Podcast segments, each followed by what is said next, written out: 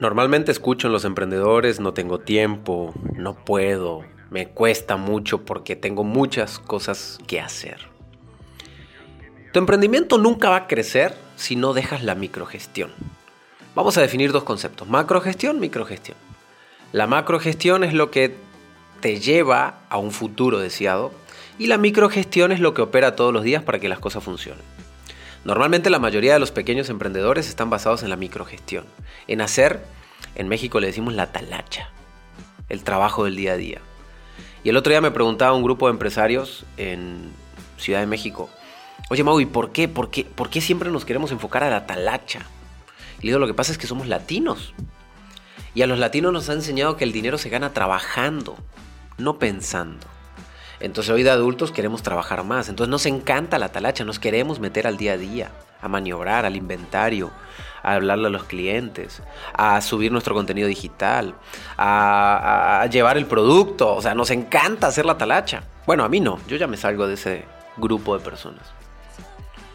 Entonces, este ejercicio que te quiero dejar en este hack de recodifica tu mente tres minutos que lo que busco es que tengas una vida épica y que puedas crecer al nivel que tú quieras, pero siempre, siempre siendo feliz.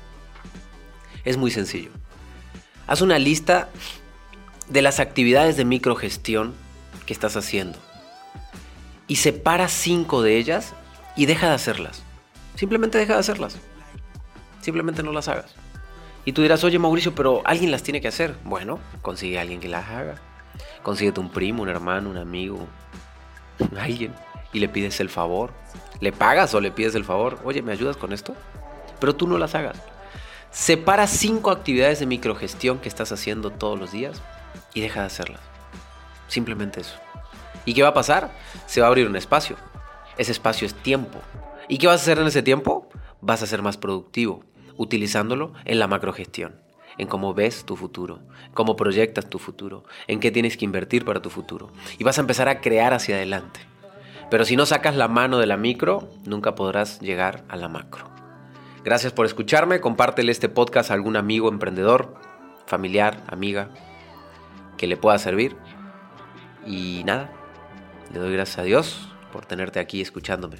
Te mando un abrazo, te saluda tu servidor Mauricio Benoist.